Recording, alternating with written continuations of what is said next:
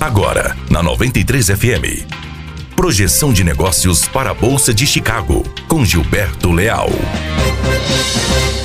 Olá, bom dia. Hoje é quinta-feira, 6 de junho de 2019. Aqui Gilberto Leal e este é mais um boletim de abertura de mercado, trazendo as principais notícias da Bolsa de Chicago e também a abertura de câmbio é, na B3, falando diretamente para 93 FM. Uma melhora de clima e possível abertura de janela de 10 dias para o plantio nos Estados Unidos pressionam Chicago e o movimento de realização de lucros permanece principalmente por atuação dos fundos. Então, soja nesse momento em queda em Chicago de 9 pontos, contrato junho valendo 8 dólares e 60 centavos de dólar por bushel. Para o milho, quedas aí de 5 pontos, contrato junho valendo em Chicago neste momento 4 dólares e 9 centavos de dólar por bushel. O, o dólar operando em queda na B3, neste momento queda de 0,61%, valendo 3,8711. O mercado financeiro global segue de olho na escalada das tensões comerciais e dentro do nosso cenário doméstico, nosso ambiente doméstico,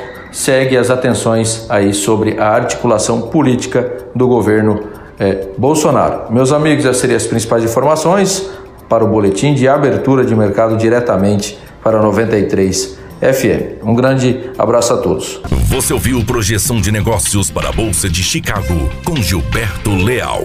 Aqui na 93 FM. Apoio Granel Comércio de Cereais.